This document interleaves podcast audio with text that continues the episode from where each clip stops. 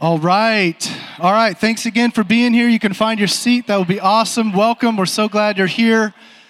I'm meeting new people who've never been a part of Tallgrass Church or the Well. I'm meeting some people that have been a part of the Well. It's awesome. So we're, we're so excited to keep exploring uh, this, this possibility of being better together, Tallgrass Church and the Well, exploring kingdom possibilities. And uh, we're for sure, we're exploring this through the summer and we're planning for the fall. So we got some, some great things ahead that we're planning. So thanks so much for jumping in with us on this ex- exploration. We're so glad that you're a part of that, whether you're here in person or you're online. So thanks for all tuning in online as well. I failed to mention earlier the bathrooms. I think we got to keep hitting that for people. So the main bathroom we use is all the way up the stairs, all the way down the hall, and take a left, and there it is. And uh, so if you need that, you better start moving now. So there you go. Um, okay, as we as we keep uh, exploring Tallgrass at the Well, you might want to know how do I give to either of these churches? Well, Tallgrass Church has the black box back here, dun dun dun, uh, and the Well has the joy box. Yeah, much more exciting. Okay, but both churches have online giving. That's the main way most people uh, tend to give these days, which is great. You know, you might even click that recurring donation button. It's very helpful for everyone.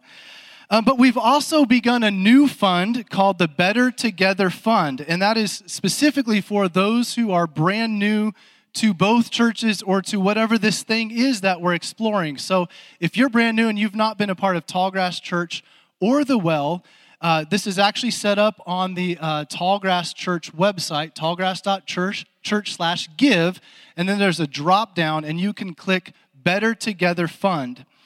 And so that's a, that's a great opportunity to give to this thing. And then at the end of each month, we'll cut that down the middle and uh, give half to each of the churches. And this might also be, you know, if someone's out there listening and thinks, oh, this is so cool that two churches are actually exploring like this and you want to give to this exploration, that would be a great way to do that. That'd be awesome. So that's the Better Together Giving Fund. And then uh, a main focus for this announcement is the invitation to join a team. So you have on your chair or close to you this Put Me In Coach uh, flyer. So uh, I, I, was in the marching band for five years, or four years. Frank Trace wanted me to be in there for five years. I was in there for four years, uh, 99 to 04. Well, there was this story that lived in infamy where one of the marching band players went up to Coach Snyder in the middle of a game and said, Put me in, coach. And Frank Trace was so upset to, to distract the, the, the, coach like that because, you know, he's not supposed to be on that team. And you're in the marching band, you're not, you're not jumping on the football team. Thankfully, here, you can say, Put me in, coach, and we will put you on a team. There is space for you on this team, okay? So uh, you can read here, there's several ways to serve. Uh, and these, these uh, ways to serve are all related to, to Sunday morning worship gathering. Uh, the two I want to highlight the, the top one is serving with kids. So at Tallgrass Church, we call our kids ministry Sprouts. Uh, this means kids, serving with kids, ages uh, zero all the way up to, to 10 years old or so. Um, so we have a lot of kids. Have you guys noticed that? If you're involved with the well, have you noticed there's a few more kids running around here? Last week, I think we had 68, 70 adults or so, and almost 30 kids. So a lot of kids, which means we have a lot of opportunity to invest in the future and invest even in the here and now in the church.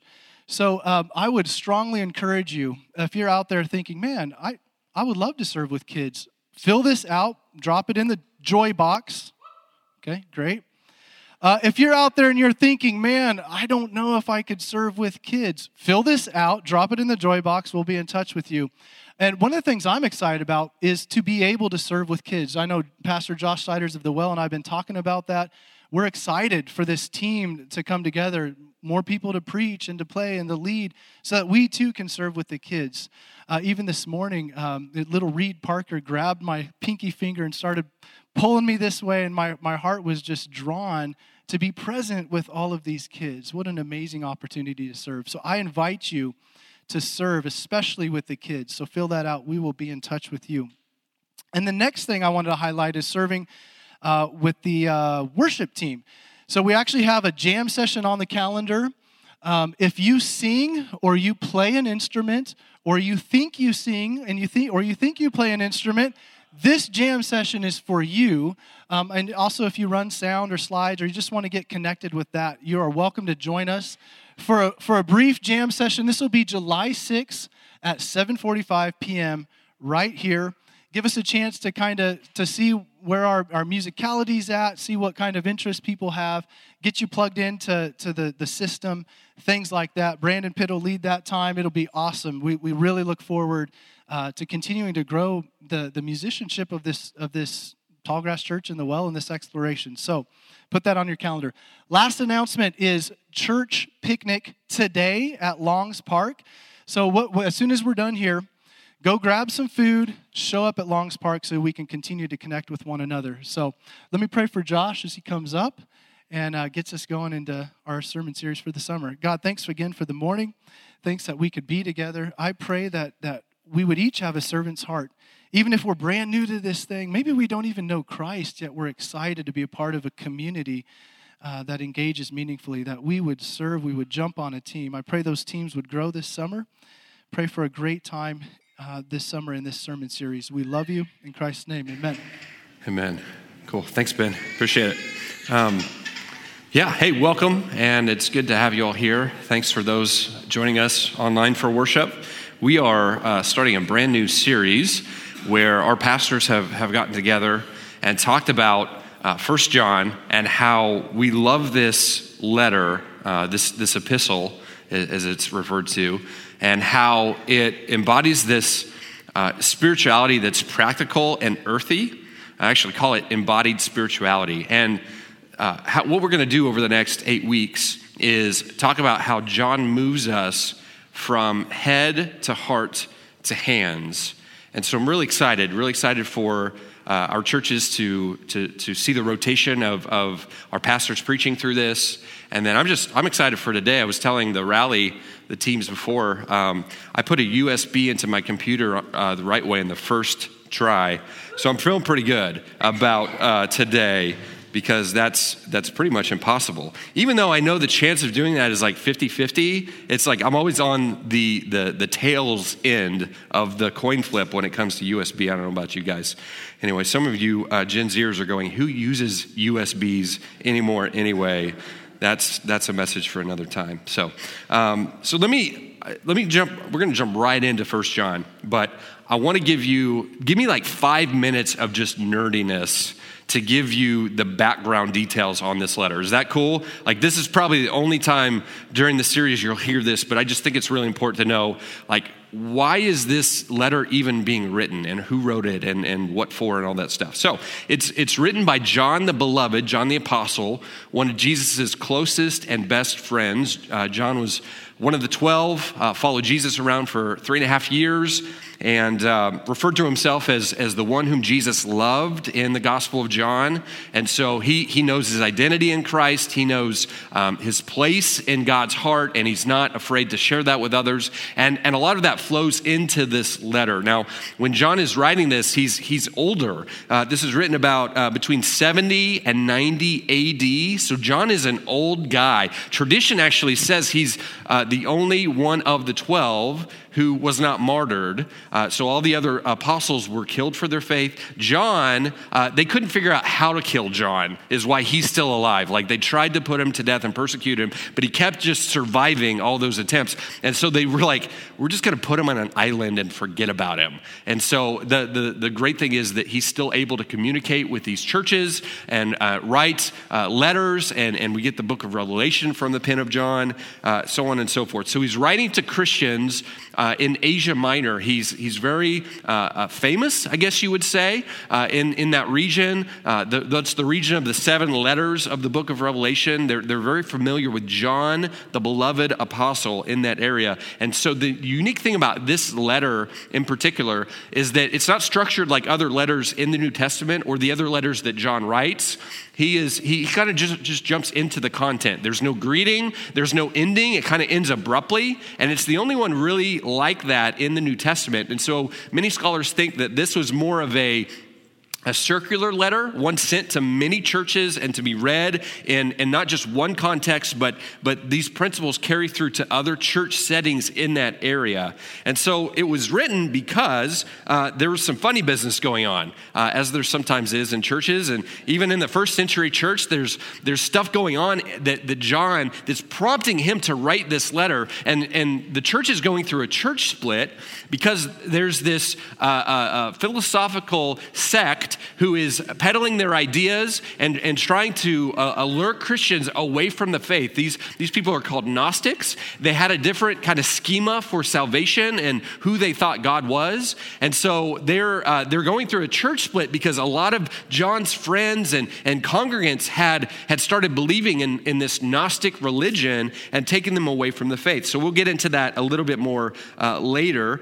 Uh, the themes that you can pull out uh, uh, throughout the letter, the, the five chapters of First John, uh, you'll see light versus dark, you'll see love versus fear, life versus death, and truth versus lies. In a way, John says the same thing over and over and over again. These words pop up over and over because he's really trying to drive this point home. And so for us today, reading the letter from John, the first letter from John, there are four questions that you might just pay attention to and have in the back of your mind that I believe John is really trying to get across and really can't apply to us in our day and age and, and, and drives this, this letter home to a, to a practical extent in our own lives. These four questions. First, how do we handle conflict in the church? What's our role as peacemakers? And is there a point at which we part ways with people who are divisive? Does that sound familiar? How do we handle conflict in the church?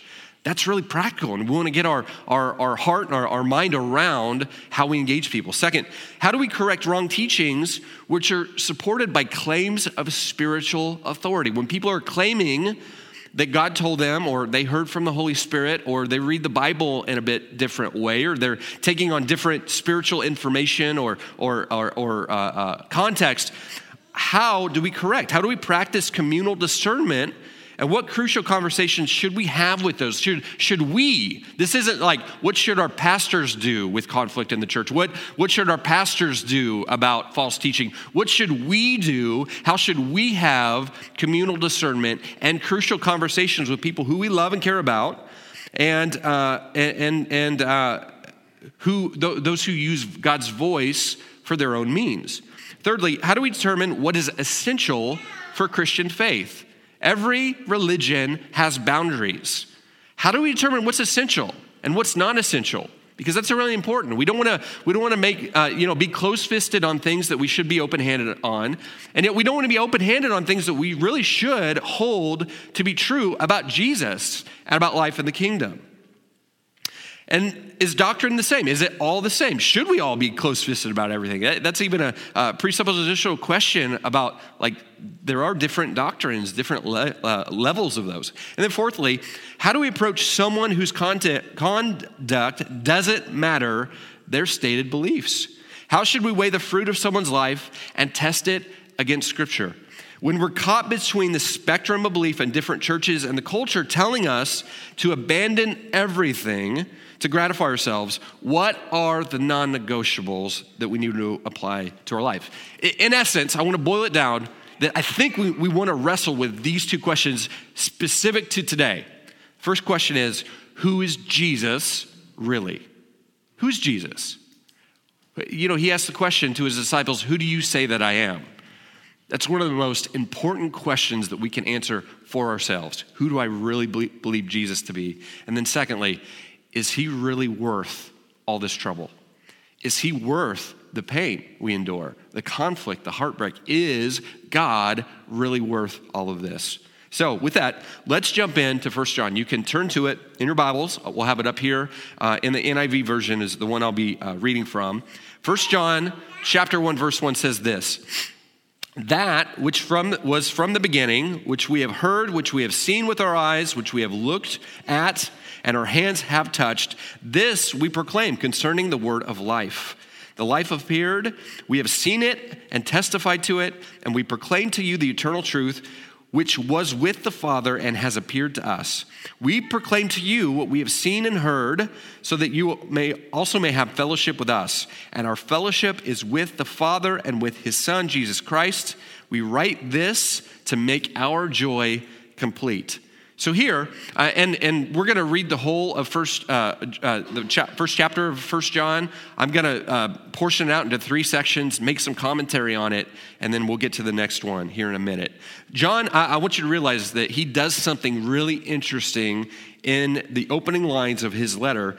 It, he uses the word that to refer to Jesus instead of whom. That which we have seen, that which we have touched, that which we are witness to. In effect, John is emphasizing the totality of Jesus' person and his work. It's, it's sort of this rhetorical device in uh, ancient Near East letter writing where he's not just tar- talking that, that Jesus, that God stepped onto the human stage, but, and, and that in and of itself is a miraculous, uh, uh, noteworthy event. But he's, he's talking about not just the person of Jesus, but the totality of his life and ministry. He wants us to pay attention to Jesus' life, the way that he interacted with people, the way that he invited people in, the way that John could write a letter and say, I, have been near him. I know him because I've touched him and I've seen him and I've heard him and I'm familiar with him. In other words, the fact that God came in the flesh and walked us alongside humanity is important to address the issues that he's about to bring up. Anyone who walked with Jesus could hear him, see him, and touch this dynamic reality. And he uses the phrase the word of life, which I just think is beautiful. Uh, it, it, harkens back to his, uh, uh, the gospel that he wrote, that Jesus was, was uh, with God and, and he was God. The word was with God in the beginning, the logos of God. Uh, Jesus, as the word, is the creative self expression of God, and everything in existence is made by him through him and for him. And so he's doing this, this uh, again, this rhetorical writing device where he's where his his readers, the listeners of this letter, would know exactly when he drops the word word logos. They go, Oh, I know exactly what he's talking about. He's talked to us before about Jesus as the Word of God. And yet, John isn't interested in an abstract doctrine. Because when you read the letters of John and the Gospel of John, uh, there, there's three synoptic Gospels Matthew, Mark, and, and Luke, and then there's John that stands alone. It's more kind of poetic and abstract. And it's beautiful in that way. It's, it's, I think if you can have a favorite gospel, it's my favorite gospel because I just love, I love G, uh, John's relating to Jesus in all these ways that's just really poetic and beautiful. And yet he's not interested in some abstract philosophy, Jesus as the Word. In describing Jesus' personhood and work, by describing how the apostles touched him and saw him and were with him, John is embracing the earthiness of his ministry. As opposed to the Gnostic cult, which traded in secret knowledge, Jesus is, uh, John is saying that Jesus lived his life out in the open. It was an invitational, incarnational life where he welcomed people in. He crashed parties. He invited himself over to people's houses to have meals. It's like, hey, we're coming to your place. I'm bringing 12 of my closest friends, and they're bringing 100 of their closest friends. So get ready for us. Like, it's just, it's crazy, but he's God. So, of course, he can do that. He's like, I created your house, by the way, so I'm going to crash it real quick. John is saying there's an earthiness, there's a tangibility, there's a closeness with which God came near. He, he, he says, and, and I love how it's put in the message translation in first chapter of Gospel of John God moved into the neighborhood in incarnation. When, when God became flesh in the person of Jesus, he moved into our neighborhood and he borrowed sugar a lot. Let's just say that. So he believed that the, uh, the Gnostics believed the material world was created and therefore fallen and evil and bad and something to get away from. And the spiritual world was this divine place that transcended the material. It was something to uh, attain to. John's saying, no, no, no, no, no. See, heaven and earth collided in the person and work of Jesus. And you don't want to separate the two, you need both of them. And so John refutes them. It says in Jesus, um, that, that heaven and earth collided and brought salvation to the world.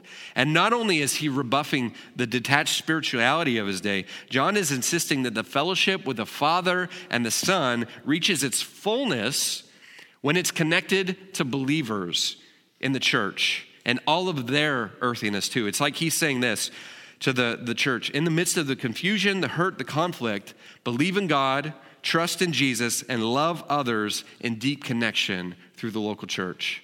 Okay, let's, let's uh, go to the second part of, of, of the passage here. Uh, 1 John chapter 1, verse 5. This is the message we have heard from him and declared to you. God is light. In him there's no darkness at all. If we claim to have fellowship with him and yet walk in the darkness, we lie and do not live out the truth. But if we walk in the light as he is the light, we have fellowship with one another, and the blood of Jesus, his son, purifies us from all sin. So here, John tells us that God is light, he's perfect pure, without blemish. He's the perfection of all beauty and his righteousness. God is like the sun that breaks through on a dreary day. He's the warmth that overcomes the cold front. He's the cleansing shine that dries up all the stale and putrid pooling. And God's light is also revealing. God illuminates the darkness, unveils lies with truth. God exposes our true spiritual identity, whether we belong to Jesus or remain in our broken and alienated state. So it seems that some in John's day uh, believed that God wasn't interested in their behavior. Because if you're a Gnostic, the fallen world doesn't matter. Everything's about the detached spiritual where the soul is connected. And so you can do whatever you want here because God doesn't care. You could live it up. You could be lazy. You could just be sinful. You could be whatever you want to be. God's not paying attention. All he cares about is the spiritual realm.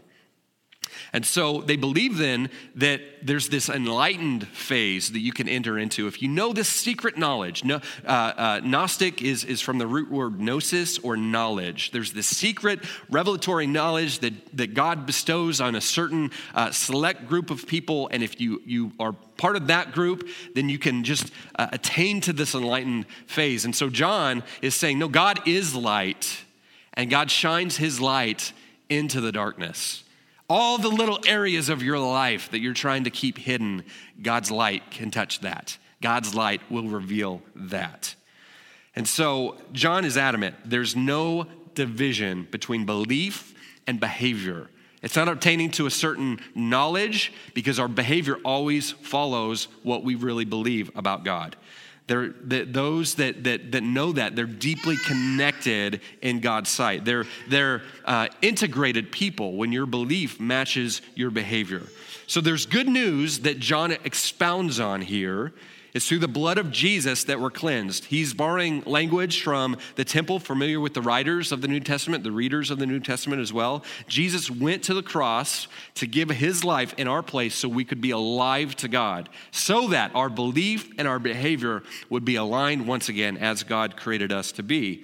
And again, this word fellowship again comes up. John sees it as an, uh, this intrinsic connection between our relationship with each other and our relationship with God. So much so for John, the, the one is impossible to divide. You, you can't separate your connection with God and your connection with people. How you treat, he'll later actually say this, how you treat people actually reveals what you believe to be true about God who you can't see. You can't hate your brother who you do see or your sister who you do see and say that you love God who you can't see.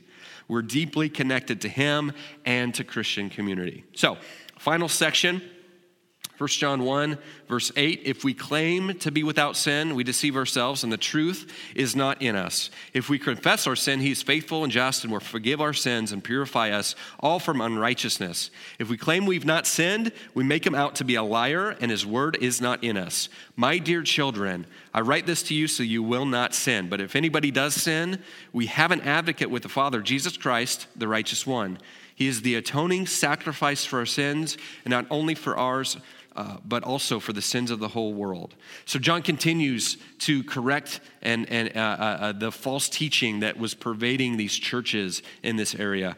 Um, they believe that, that when you become enlightened, that's salvation. You don't need a Jesus on a cross. You don't need anybody dying for you. When you're enlightened, that's how you get saved. And, and John is, again, adamant. No, Jesus, in his body, in his flesh, died a physical death and then was resurrected in his physical body. And it's because of that we are saved and we're set on a path of what we call sanctification or growing to be more like Jesus in every way. And the thing is, it's, it's a downplay of the seriousness of sin. They, just really grapple with this. There's a lot of sin language here in the opening chapter of John, but it's for a reason. It's because they thought, this Gnostic cult thought they were above sinning, or sinning didn't matter. There's no such thing as sin, or who cares? We're not broken. We're, we're born this way. We're made this way. This is all that there is.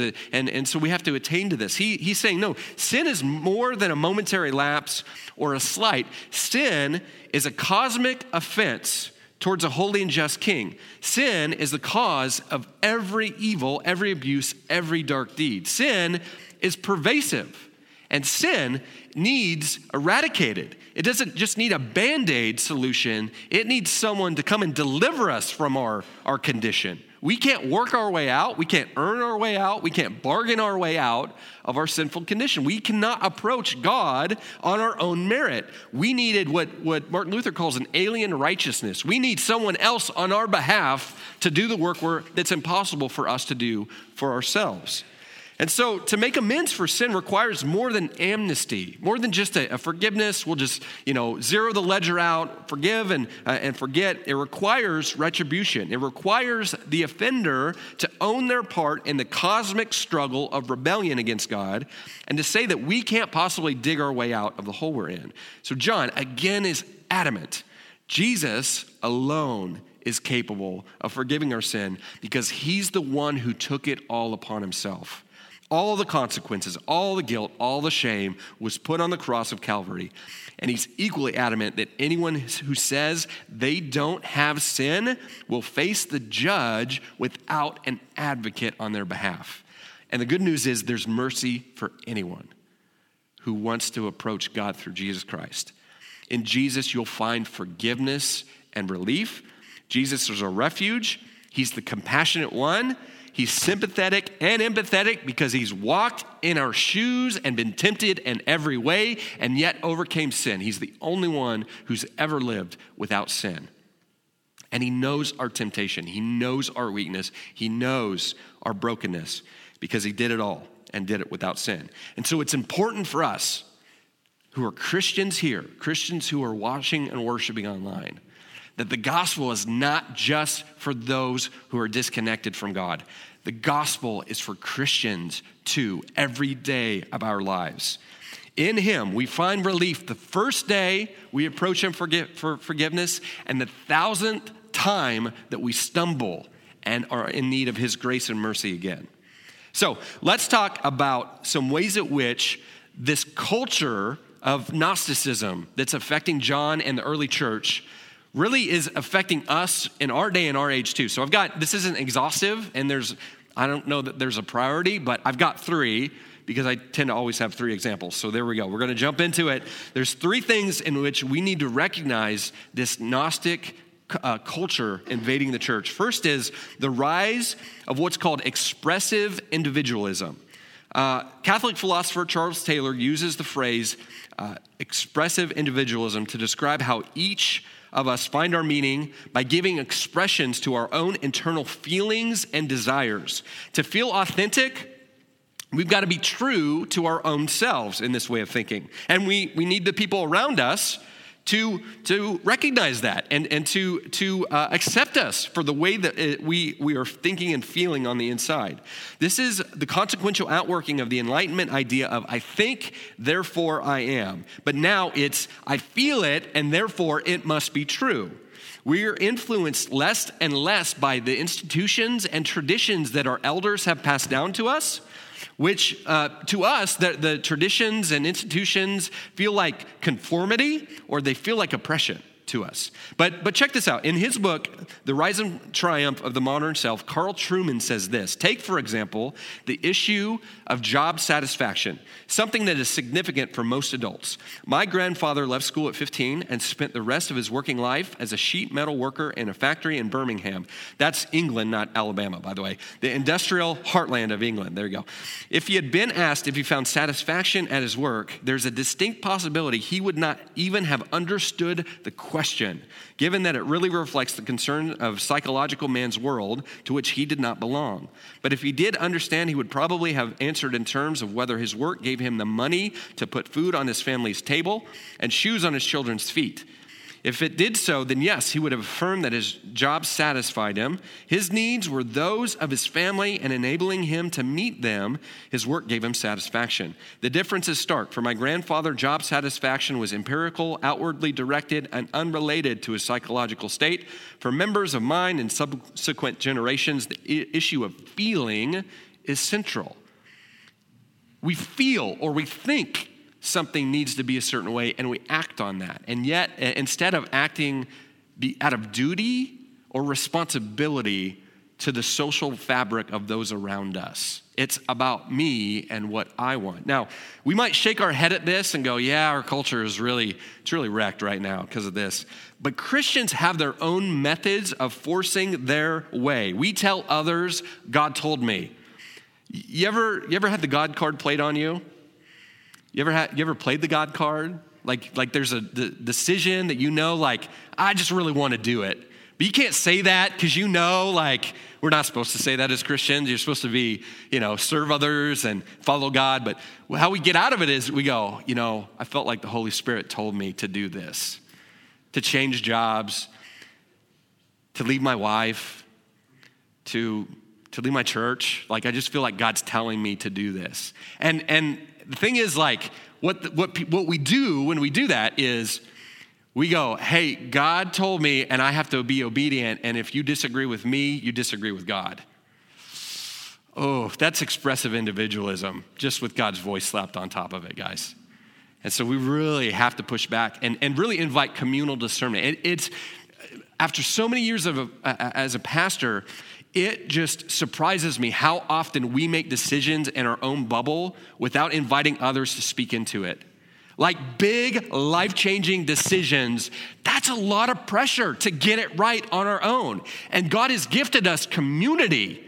And it's a safeguard where people who, who are godly and love Jesus and love you can go, Are you really sure that you want to make that choice? But we, we would rather say, God told me because we really just want the things that we want. So, number two, I'm, I'm gonna leave, I could just, that's a whole sermon there, but that's, I'm gonna have to stop there and move on. Second, uh, Gnosticism infiltrates the church through a deni- denial of the pervasiveness of sin. There's a popular refrain being spoken today that we're fine just the way we are. We're, we're not born broken. We're not in need of rescue. We're capable of living a life full of meaning, success, and purpose apart from God. But if you need a guru or a life coach, then yeah, give Jesus a try. He had some cool teachings that might just help you get ahead in life. That's how we tend to use God. You're fine. You're, you're, you're exactly who you need to be. Oh, you, you want to be a better version of yourself? Well, sure. Jesus is a great mentor. And you can take or leave whatever you want from his teaching in his life. Sometimes even Christians err in their beliefs on this. We can make the gospel more about getting good advice rather than being good news for our, our sinful and broken state. The gospel is something we, in this, this frame of thought, meant to help us uh, make us better, just make up the little bit where we're falling short. Instead of realizing that sin makes us completely unable to do anything to be in, uh, back in right relationship with God. Uh, Jesus said it himself in, in John 15. Uh, Jesus says, if you're, if you're disconnected from the vine, you're going to die, you're going to wither. Without me, you can do nothing. We either believe that as Christians is true, or we just really have to wrestle with Jesus and say, I don't believe that that's true. I think I can actually do good stuff without you, God.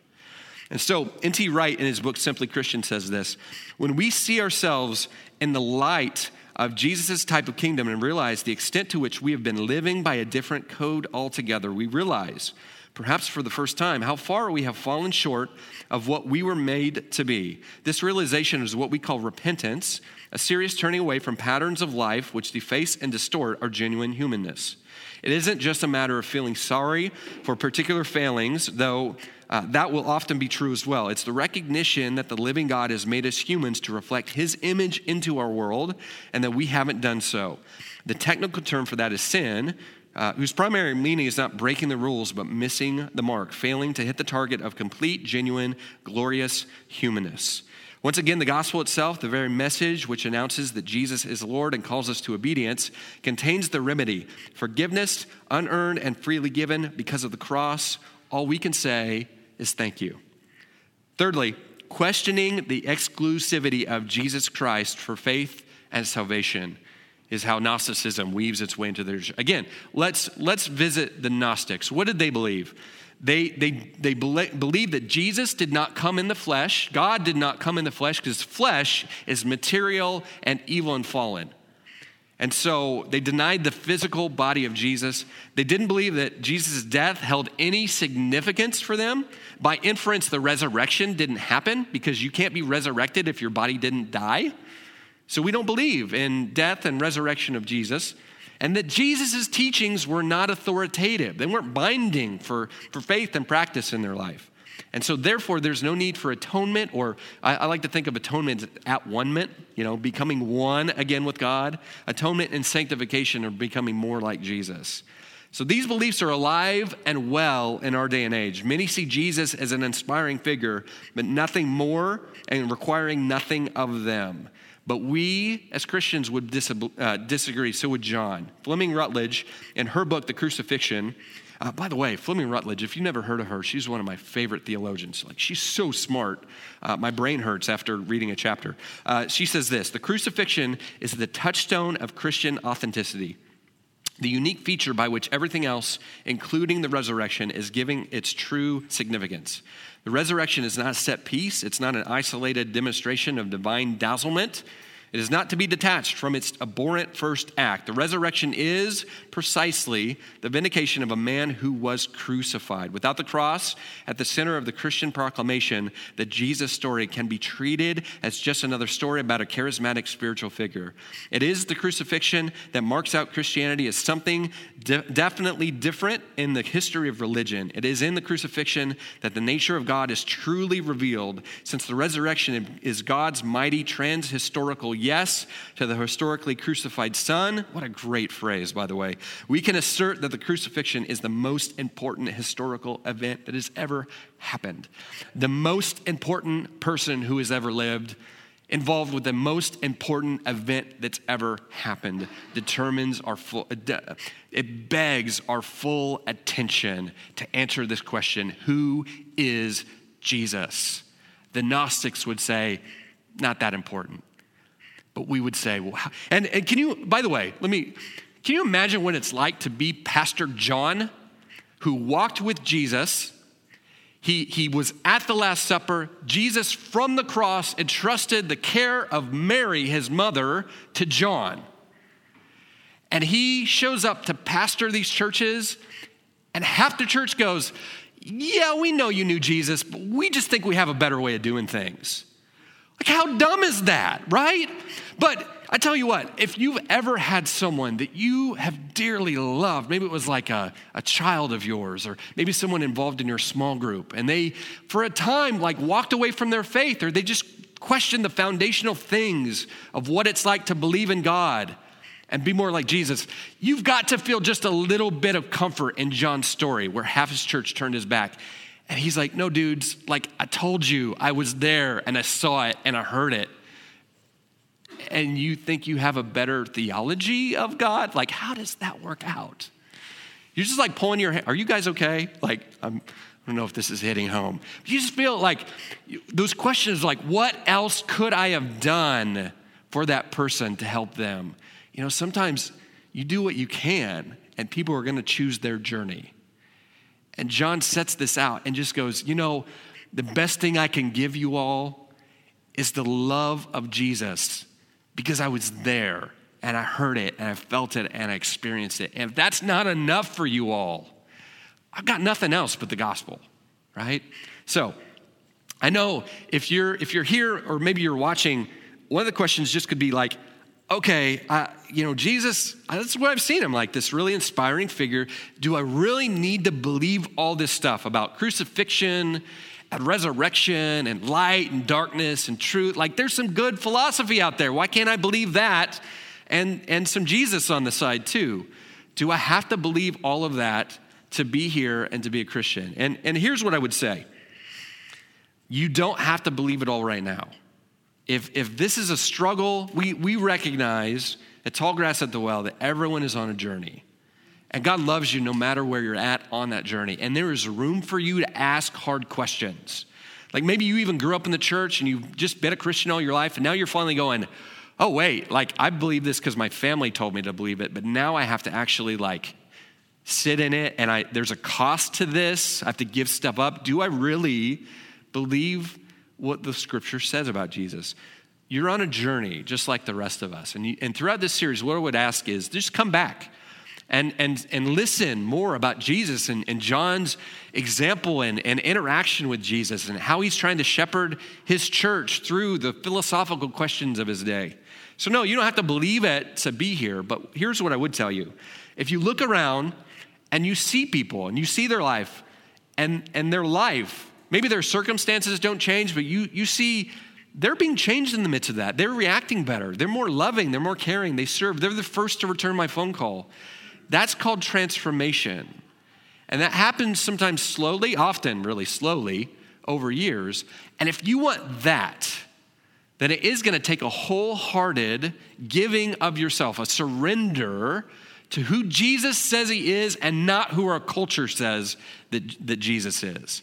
It really takes connectedness to Jesus to just say, I will take you as you are, not as I want you to be, to fit my box. So let's return to these two questions. I'm going to invite the worship team to come on up. These two questions that we that, that I asked at the beginning of the of the message: Who is Jesus really? Who's Jesus? And the question that we have to answer secondly to that: Is he really worth it to us?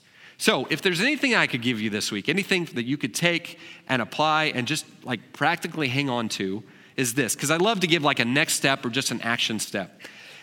Ask yourself this, sit in this, maybe even during the ending uh, worship portion.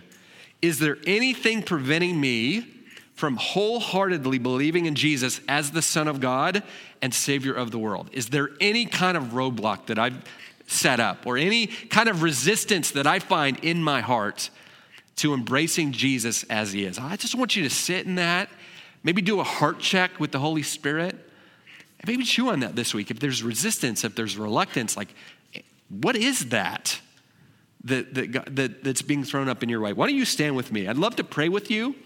And then our, our worship team is going to uh, lead us in, in a few more songs. So um, just, just bow your heads. Get, if, you're, if you're at home, just, just engage in a whatever way feels good or authentic or comfortable. We just want to invite the Holy Spirit in uh, to speak to us and lead us and guide us. So, God, we love you.